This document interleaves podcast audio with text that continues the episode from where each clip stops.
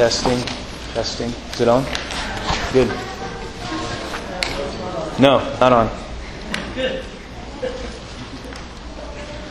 Uh, I'm going to talk and we'll figure out.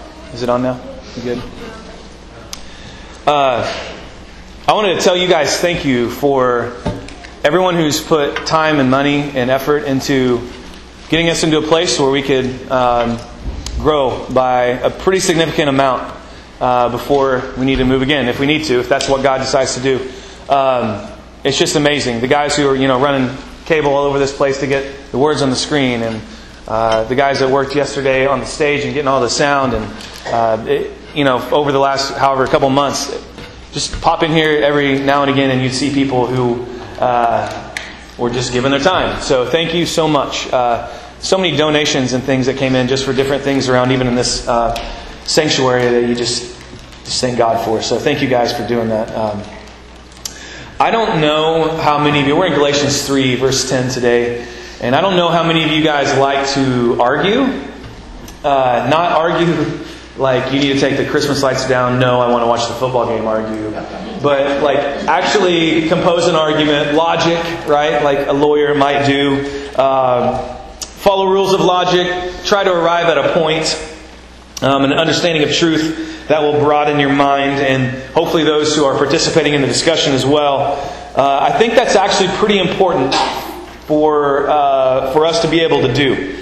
Uh, a lot of times we let our emotions run wild and, and kind of ruin things. Uh, but Paul is being very logical and he's making a very precise argument, as he often does. Um, and, and in today's text, he's even more specifically, he's making a negative argument. So you and I do this all the time when we're trying to prove our point. Uh, a positive argument is if you're arguing for something, uh, for example, let's say I'm trying to argue with you that Baker Mayfield's a better quarterback than Mason Rudolph. So, like last week's message would have been me saying everything great about Baker Mayfield, like the positive argument of, you know, set the NCAA efficiency rating by five points last year. Then he broke it again last year by eight more points, two or 3.6 or eight, something like that. Who's counting? Um, you know, maybe I would tell you that he set the NCAA record for yards per attempt at 11.6, or he won the Heisman. That's the positive argument, which is what Paul did last week. What he did was he's arguing positively for justification by faith. He's making the positive. But this week he goes to the negative. And so the negative argument in my example would be like I would then attack Mason Rudolph's stats and be like, look, he has more interceptions his record in Bedlam, whatever. Whatever you wanted to do there. Um, I don't want to not make friends, so I'll stop. But um, that's, that's what Paul's doing today. He's, the negative argument is now attacking justification by works. So if you know what he's doing um, in this passage, it will help us understand a little bit more fully where he's going with the argument here in Galatians 3. Uh, setting forth uh, not only the positive argument for justification by faith, but then the negative today, turning the tables uh, attacking justification by works. And what we said uh, in here in Galatians is that his, his tone is super intense. In Galatians, he just starts out like, even last week, you foolish Galatians, who has bewitched you? You foolish, have you forgotten? All these things, Paul is, is pretty intense. And sometimes, whenever you only do a few verses per week, uh, we kind of tend to forget, you know, the whole entire tone of Galatians. Uh, but I don't think we need to do that. We really need to be focused on uh, the tone of his passage here as he makes this argument. You've probably seen that guy in class or maybe a part of a team where the teacher decides like it's time to get serious and sets the serious tone. And there's always that one dude, normally a dude, who's like has to make one more joke or do one more thing to his friend to make him laugh and then the teacher loses it or the coach loses it. Like, don't be that guy. Today, today's passage, you want to get serious. When Paul gets serious, I shouldn't make jokes if I'm trying to make you get serious about the passage. But we've all been there, and this is Paul's. This is Paul saying, "Hey, listen," and I'll, I'll show you why in a second. Um, I, I personally, sometimes when Paul talks, and I think many of you are with me, it sounds a little bit intense. He's a little bit up in our, our grill and uh, I can sometimes be turned off by that. Uh, I think people in our in our world, especially today, uh, probably can do the same thing. I think sometimes we don't really think we need a new heart. we just think we need some redirection. Like, oh, it's okay. We'll redirect them. You know, like my kid tries to run the street. Let's redirect them. We don't want to really, whatever, hurt their feelings. God forbid. Um, and I think sometimes what we need in, in passages like this is, is to think about the context a little bit more and understand that maybe we're letting the worldview of our American soft society creep into how we listen. Uh, because when you look at Scripture, you see Paul calling you foolish. You see Jesus telling these religious authorities, hey, you know what? You're a spawn of Satan. And these guys were trying to worship Yahweh. Uh, you see, you know, two weeks ago, Peter said, or Paul said, I opposed Peter to, to his face, right? And, you know, Peter actually was called Satan by Jesus. So I think at, at that moment, Peter could have said, you know what? Well, that, you think that might hurt my feelings, but I've actually been called Satan by Jesus. So good try to hurt my feelings, but it didn't work.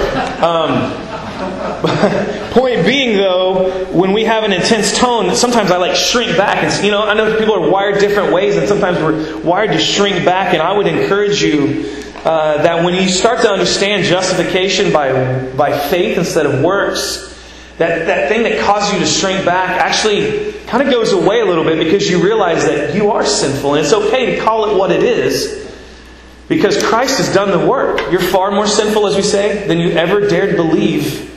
And yet you're far more loved than you ever dared believe. Um, and so hear that. Hear this Galatians 3, this attack against works based salvation here in verse 10. Please read with me. Uh, on the screen here we have the, the words. For all who rely on the works of the law are under a curse. For it is written, Cursed be everyone who does not abide by all things written in the book of the law and do them. Now it is evident that no one is justified before God by the law, for the righteous shall live by faith. But the law is not of faith, rather, the one who does them shall live by them. Christ redeemed us from the curse of the law by becoming a curse for us, for it is written, Curses everyone who is hanged on a tree so that in Christ Jesus the blessing of Abraham might come to the Gentiles. Amen. So that we might receive the promised Spirit through faith. And if you read this with just no context, let's say there's no background, you just read this, these five verses, you keep hearing the words law and curse repeated five times a piece, actually. Um, so just at the outset, before you even know what Paul's argument is, you can see there's a couple things that he focuses on that are negative uh, law and curse. Um, but not just the law, which we'll talk about in a second, but the law to try to save you. So, one thing else I want you to remember before we uh, go a little bit deeper is that Galatians was written to a church, it wasn't written to non believers.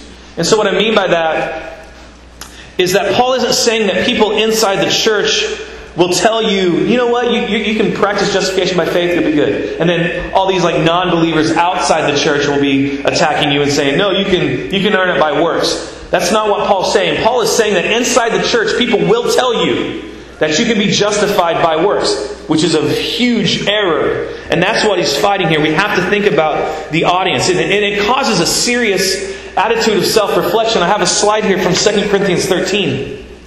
Another letter from Paul. It says, Examine yourselves to see whether you are in the faith. Test yourselves. Or do you not realize this about yourselves, that Jesus Christ is in you? Unless indeed you fail to meet the test. Paul wants us to have this contemplative attitude towards this and a self-reflective attitude. And I, am a Bible teacher, so you know I love theology, obviously. Um, and sometimes I'll have a kid say this or that, like, "Hey, man, lay off the theology; it's a little deep," you know. And no. I'm not going to lay off the theology because Paul doesn't, and, and God is super clear to us that theology is very, very important because inside the body, people will twist. Satan is not stupid. We'll see that here in a second. Um, some of his strategy is really clever. Really clever. And so we have to fight bad theology with good theology because eternity could be, out, be at stake. That's why Paul says, work out your salvation with fear and trembling. Um, why does he hammer this so hard? It's because eternity is at stake. In chapter 5, I'm not going to go into it now, even though I want to because I'm kind of a junior high boy. But Paul gets really, really offensive about how he attacks this. Uh, if you don't believe me that he's really hard on this point here, like, wait a couple weeks and I'll let Dylan talk about those parts. But um, it's, once again, the struggle if you leave here and then you come back and leave here and you come back and we don't get all the way to, um, you know, all the way through Galatians in one week, we can kind of forget how intense he is being. Here's a quote from John Piper about this point. It says, Evidently, Paul believed that there was a teaching among the churches of Galatia which was so destructive to people and so dishonoring to God that it merited a divine curse. It was a teaching propagated not by secular humanists from Athens, but by God fearing Jewish Christian church members from Jerusalem. The reason the book of Galatians has such a radical, life changing message is that it pronounces a curse from God, not on atheistic or agnostic outsiders, but on professing Christians who try to serve God in a way that diminishes His grace and cultivates their own pride. Galatians is God's reminder to Sojourn that we are in constant danger of false. It's not Sojourn, he put his church's name there. Galatians is God's reminder to Sojourn that we are in constant danger of false assurances. Satan is continuously at work, tempting us to think and feel that because we use God talk and come to church and pray at meal times and avoid gross sins, we are therefore under God's blessing. But the book of Galatians concerns a group of people called Judaizers who do all those things and are under God's curse. Verse 10, there's a slide. For all who rely on works of the law are under a curse. For it is written, Cursed be everyone who does not abide by all things written in the book of the law and do them. I was telling the pastors this morning this passage, this word curse and atonement, substitutionary atonement of Jesus Christ for us. These are two themes. There's a lot of themes, but these two themes are really deep, and you could go a long time talking on, on, on both of them, and we can't. We don't have time for that. But I had a pastor friend who, who sent me a message uh, this week and said, Hey, I heard you're preaching on this passage. Here's a passage from R.C. Sproul about your passage. And I was like, Sweet, thanks for making me feel like an idiot. Because um, he's awesome. And I would highly encourage you guys to search. If you want to know more about the curse, he does an entire hour long teaching on just the curse. Motif is what he calls it. Um, from the Old Testament all the way through the New Testament, because a lot of times we think of the curse as like a Harry Potter. That's a spell, whatever. Curse, whatever they do. I don't read those books, Dylan does. Is it a curse? Okay.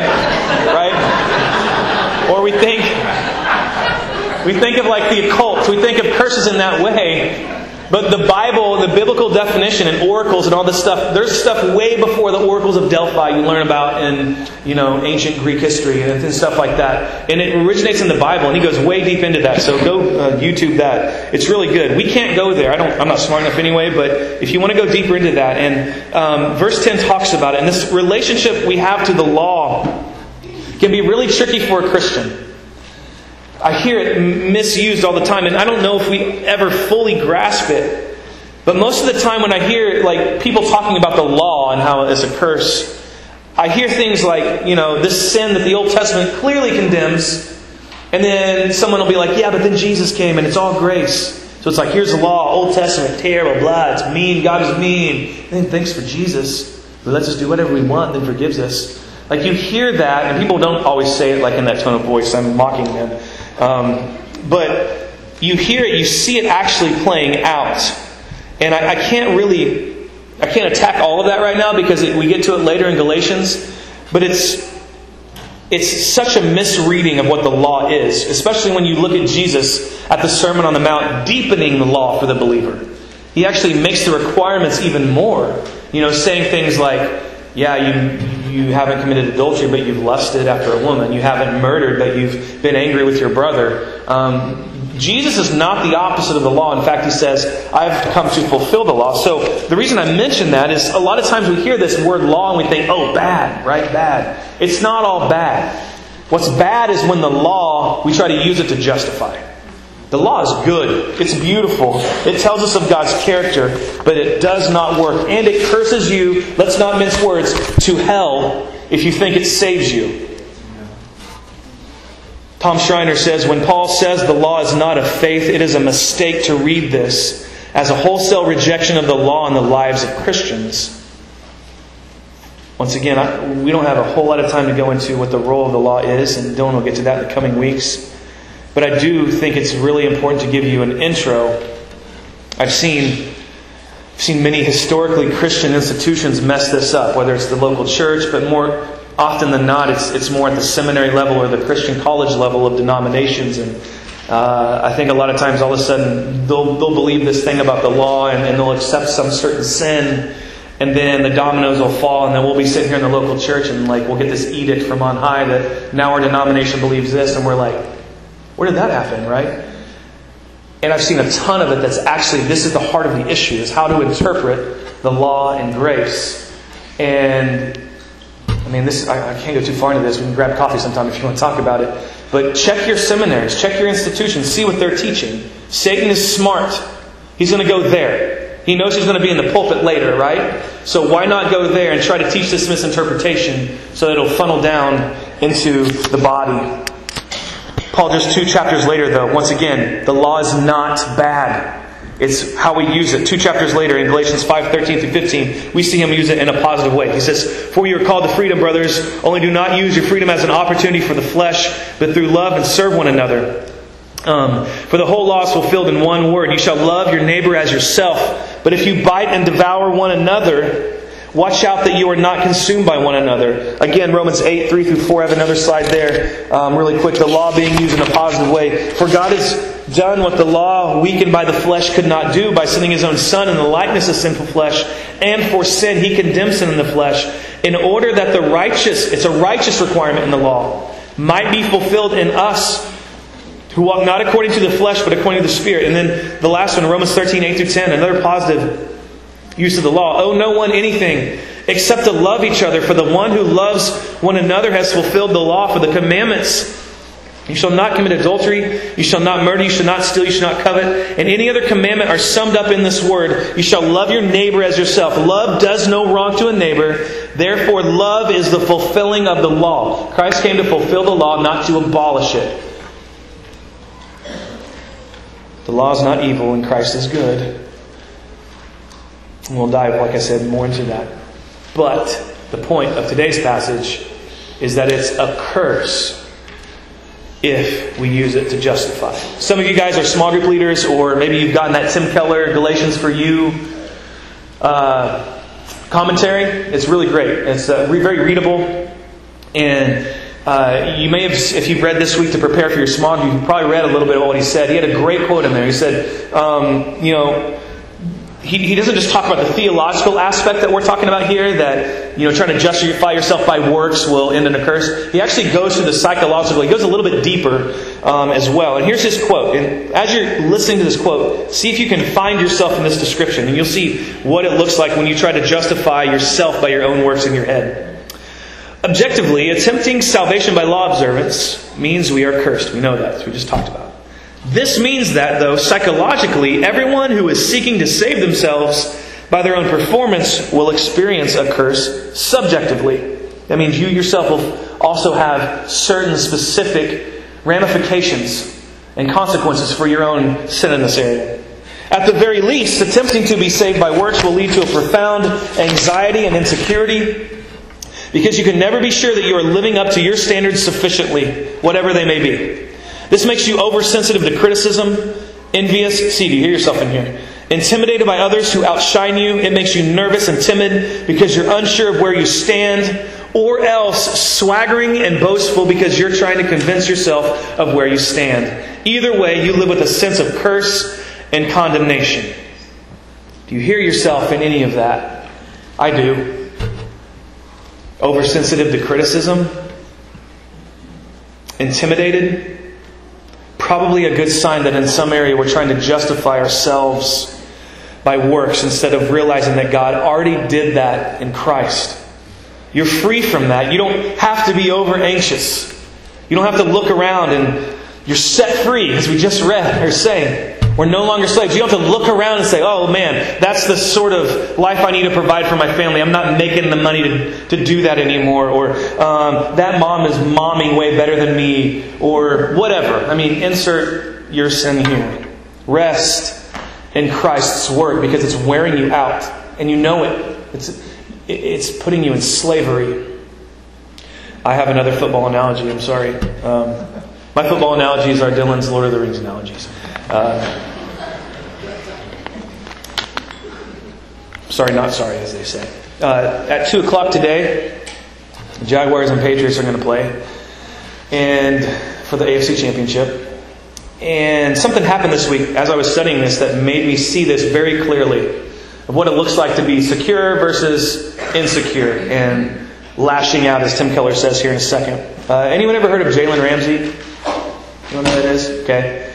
Maybe even before this week, you probably may haven't have heard of Jalen Ramsey. Uh, he kind of made news this week because the Jaguars upset the Steelers a couple weeks or last week, and you know the Steelers and Patriots had played a few weeks ago into the season. It was a great game. The Steelers scored a touchdown, but they didn't call it because of a stupid rule, and so the Patriots won. And so everyone's like, man, just wait for the AFC Championship rematch. It's going to be great. Well, last week, the Jaguars actually upset the Steelers. And so Jalen Ramsey, who's a defensive back for the Jaguars, they get home. There's this great celebration. And uh, he grabs the mic and he says the following, and I quote to this crowd going raucous. Here's what he says I ain't got much to say, but y'all make sure you bring that same energy out here next week and the week after. We go into the Super Bowl and we gonna win that bleep. Um, Jalen Ramsey. Have you ever heard of Tom Brady? Okay. You haven't heard of Jalen Ramsey unless if you have. I mean, he is a good cornerback or defensive back. He's good. He's not bad. But you probably haven't heard of him. You've heard of Tom Brady because he's won five Super Bowls, right? And much like Tim Keller says, it makes you nervous and timid whenever you're insecure because you're unsure of where you stand, or else swaggering and boastful, which is exactly what Jalen Ramsey is, because you're trying to convince yourself of where you stand. This is just football, it's a silly game, right? But even in football, we see what that looks like insecurity because you're trying to justify yourself. And so, Jalen Ramsey, by the way, I put it.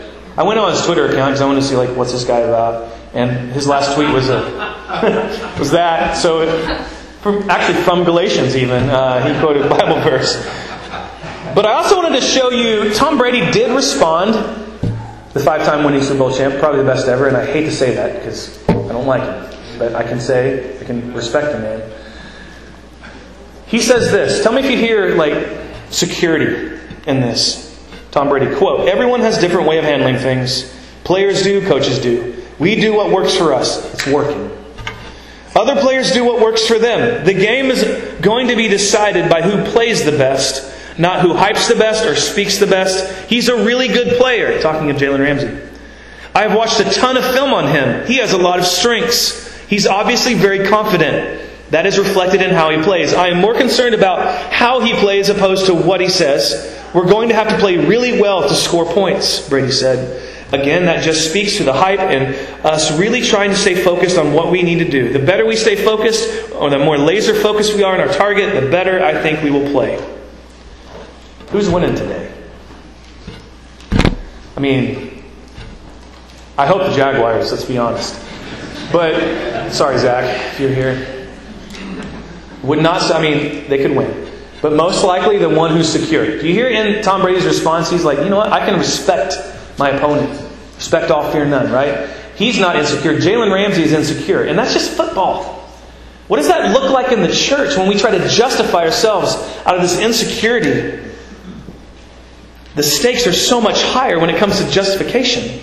So, as Paul's saying, take stock. Are you secure? Do you know where you stand because of the work of Christ? Or are you constantly running around anxious, looking for approval? Even trying to undermine, like Jalen Ramsey does, prominent or seasoned Christians. I've seen this. In order to make yourself look a certain way. Don't. Trust in the work of Christ. And Paul's, once again, as he has been this whole time, he's uber biblical in his defense. He's just quoting Scripture after Scripture after Scripture. He's not just using logic and reason, which he can do very well. But in Deuteronomy, and he quotes Deuteronomy 27 26 here in Galatians, where it says, Cursed be everyone who does not abide by all things written in the book of the law and do them. And so, you know, we can even learn here, like sometimes Paul uses logic and reason. Go check out Mars Hill, right? Amazing passage as he's speaking to pagans. But here he's speaking to a church. So he does use logic and reason, but as you're going to see, he quotes five Old Testament passages in five verses. The dude is just so immersed in God's word and his scripture, it just comes out in his argument. He knows his, his audience. So the interesting part, Deuteronomy 27 that he just quotes, is God telling these Israelites on the edge of the promised land a couple things to do. He says, listen, when you get in the land, go to Shechem, which we learned in Abraham 12, or Abraham 12, Genesis 12, to Abraham. Don't ever give me the mic. Um, chapter 12 in Genesis, he tells Abraham, hey, this land, at Shechem, he actually gives the promise for all the land, at Shechem. So fast forward a few hundred years later, and they're at Shechem again. And it's like, oh, this is cool. They're actually going into the land at the same place. And God gives them some instructions. Obviously, Moses doesn't get to go in. His bad. Remember, hit the rock, all that. Joseph, I mean, Joshua gets to take them in. And this is what God says to do. He says, Put six tribes on one mountain, six tribes on the other, and one will pronounce curses for not following the law over here on Mount Ebal.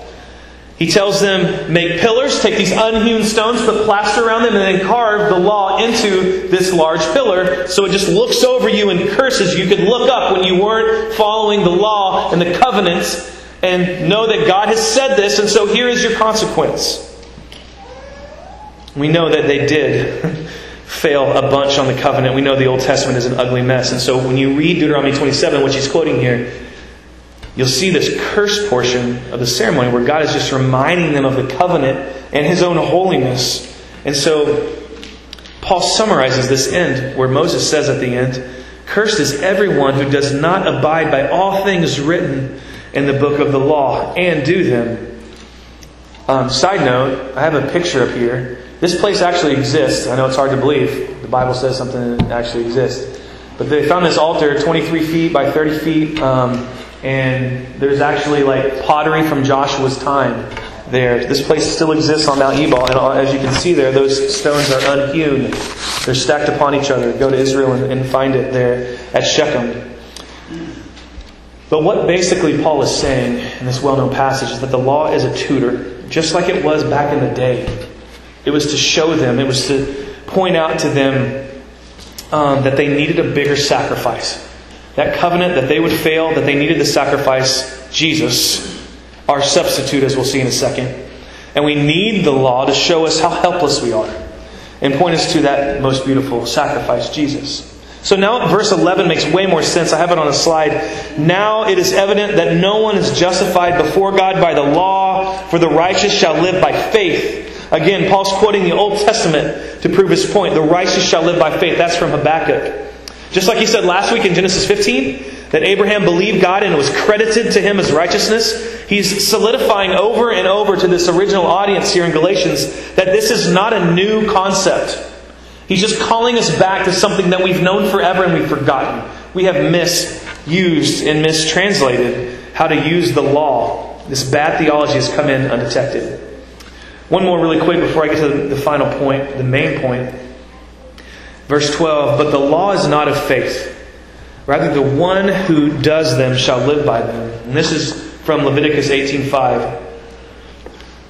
He's pointing out that even though the Israelites were to follow certain rules to differentiate themselves from like pagans, um, and they would be blessed, they still wouldn't save them. So actually, Leviticus 18:5 here, he's quoting. It's actually in a positive way. Paul's quoting it and showing them the negative side, though. The law is good for you and, and in us. We want to follow the law. That's good. It's the parts that are still that Christ hasn't fulfilled already. But he turns it negative and says, "Do not begin to think that these things save you." So the commentators would say, like verse 10 through 12 is the crisis uh, as some have called it, that we can't be justified by the law. We are cursed. But then verse 13 gives us the answer, and we have it on the slide. Christ redeemed us from the curse of the law by becoming a curse for us. For it is written, Cursed is everyone who is hanged on a tree. Shows us that the only way for the curse of the law to be removed is through Jesus Christ. He became the curse for us, and the law required perfect obedience, and we couldn't do it, but Jesus did, which I love what Randy had us read. Um, I have it on the slide, that first, first slide again, this corporate reading of this hymn. Free from the law, O happy condition, Jesus hath bled, and there is remission. Cursed by the law and bruised by the fall, Christ hath redeemed us once for all. I knew the tune. I wanted to sing it. It was in my head. We were singing it. I love that song. Um, it's beautiful. And this is where we get the idea of substitutionary atonement. We needed something to atone for our sins, and it had to be a substitute because we could not do it. He redeemed us, as verse 13 says, and He redeemed us by becoming the curse, which is why Paul, and then Paul quotes in Deuteronomy 21:13, curses everyone who is hanged on a tree." And I'm going to talk about that in a second, but this is the how. This is the how the redemption of you and I actually happened. He became our curse, our substitute. Um, sometimes you hear people criticize this view of the atonement. Uh, they don't really want to think that we're that bad, that we just need a little bit of help along our way. We don't need an actual substitute. We're not actually bound for hell. Our sin isn't actually sitting there. That's not true. We actually need a substitute and someone to pay for our sin and say what Jesus said on the cross, it is finished. It is tetelestai, right? As Dylan talked about last week. The work of Jesus Christ took our place. And this is where this is really what I struck me in the text this week. This curse talk. Because think about what Paul used to do before he was a Christian. What was his job? He killed these people. He killed these people for believing this. And so, how are we a few years later, this miracle, to where in his mind, you know, the old Paul saw there was no way, there was no way that the Messiah could have been killed. Not only that, but then cursed by being hung on a tree. The Jews didn't crucify. Uh, the Romans invented crucifixion, but they had this law in Deuteronomy 21 we just read um, that curses everyone who hangs on a tree. And what they would do is if they did execute somebody, they didn't put their body on a tree or post so everyone could see it and say, yep, this is what happens when you do that. Disobey your parents. Well, that one's stoning, never mind. Um, but the pile of stones was enough to see, as we say. But if you did certain transgressions, this is your body, and so you were cursed. And so Paul is, in his mind, his old, his old self, he, in his mind, he was purifying Judaism. He saw these Christians, you know, Jesus comes along and he dies. And so, in his fervor and zeal, he's like, ah, man, I got to purify Israel. This is a very dangerous sect. So he goes and he starts to do that. He actually believes his convictions and he acts on them, curses everyone who hangs on the tree. And so one commentator said this would be an intolerable contradiction for Paul, so that he knew without a shadow of a doubt that Jesus of Nazareth was emphatically not the Messiah. In fact, if you look at 1 Corinthians chapter 1 verse 20, see what Paul says about this to the Corinthians.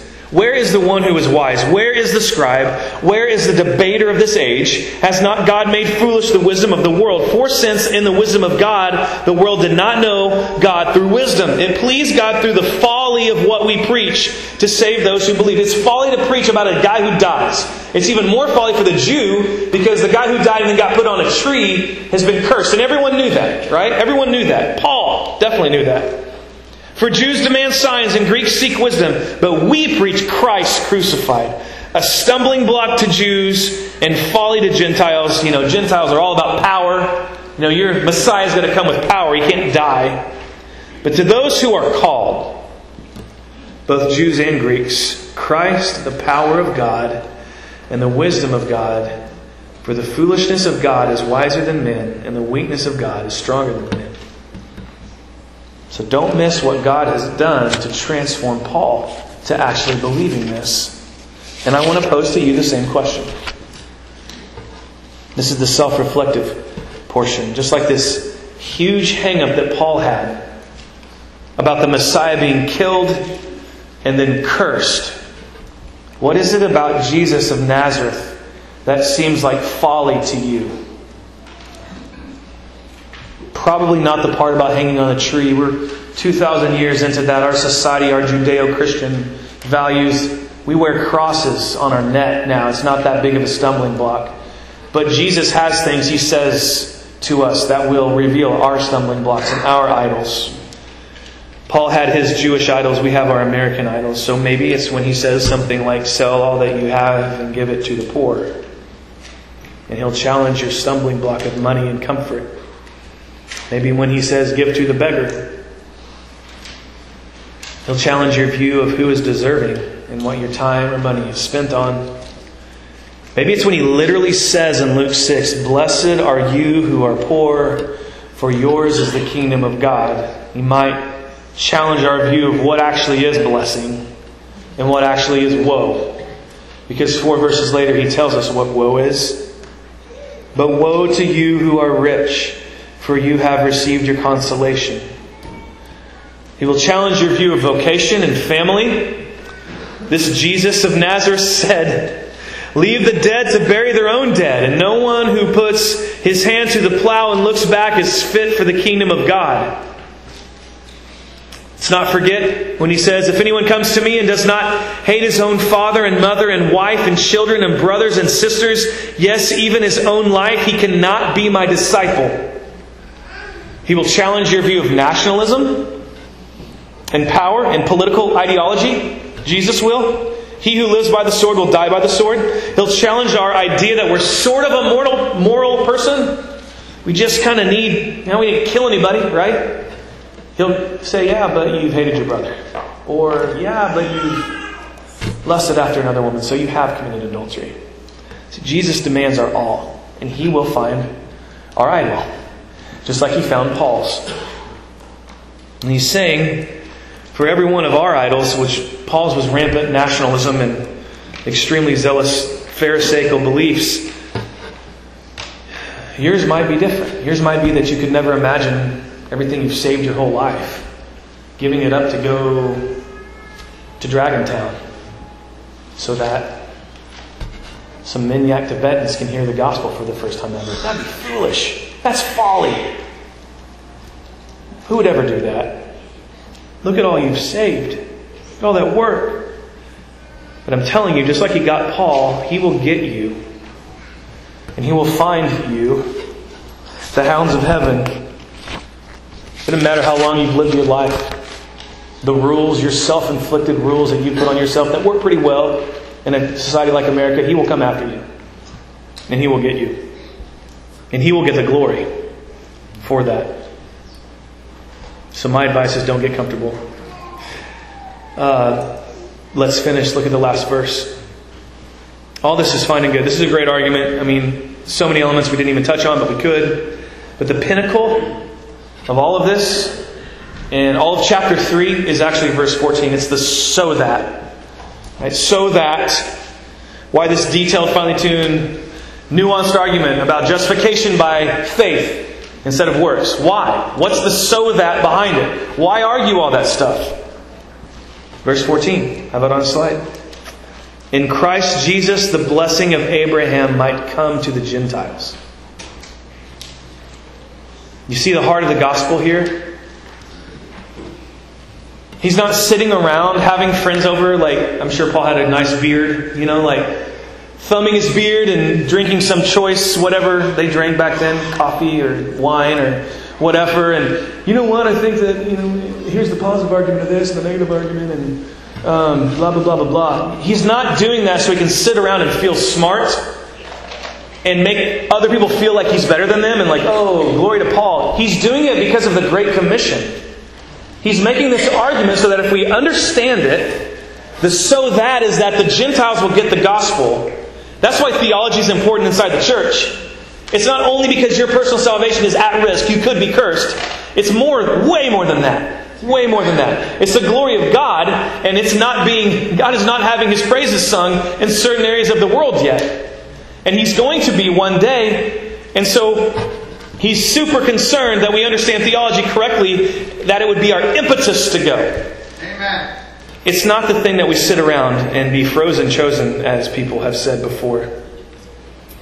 His theology doesn't freeze him, it emboldens him, and it activates him.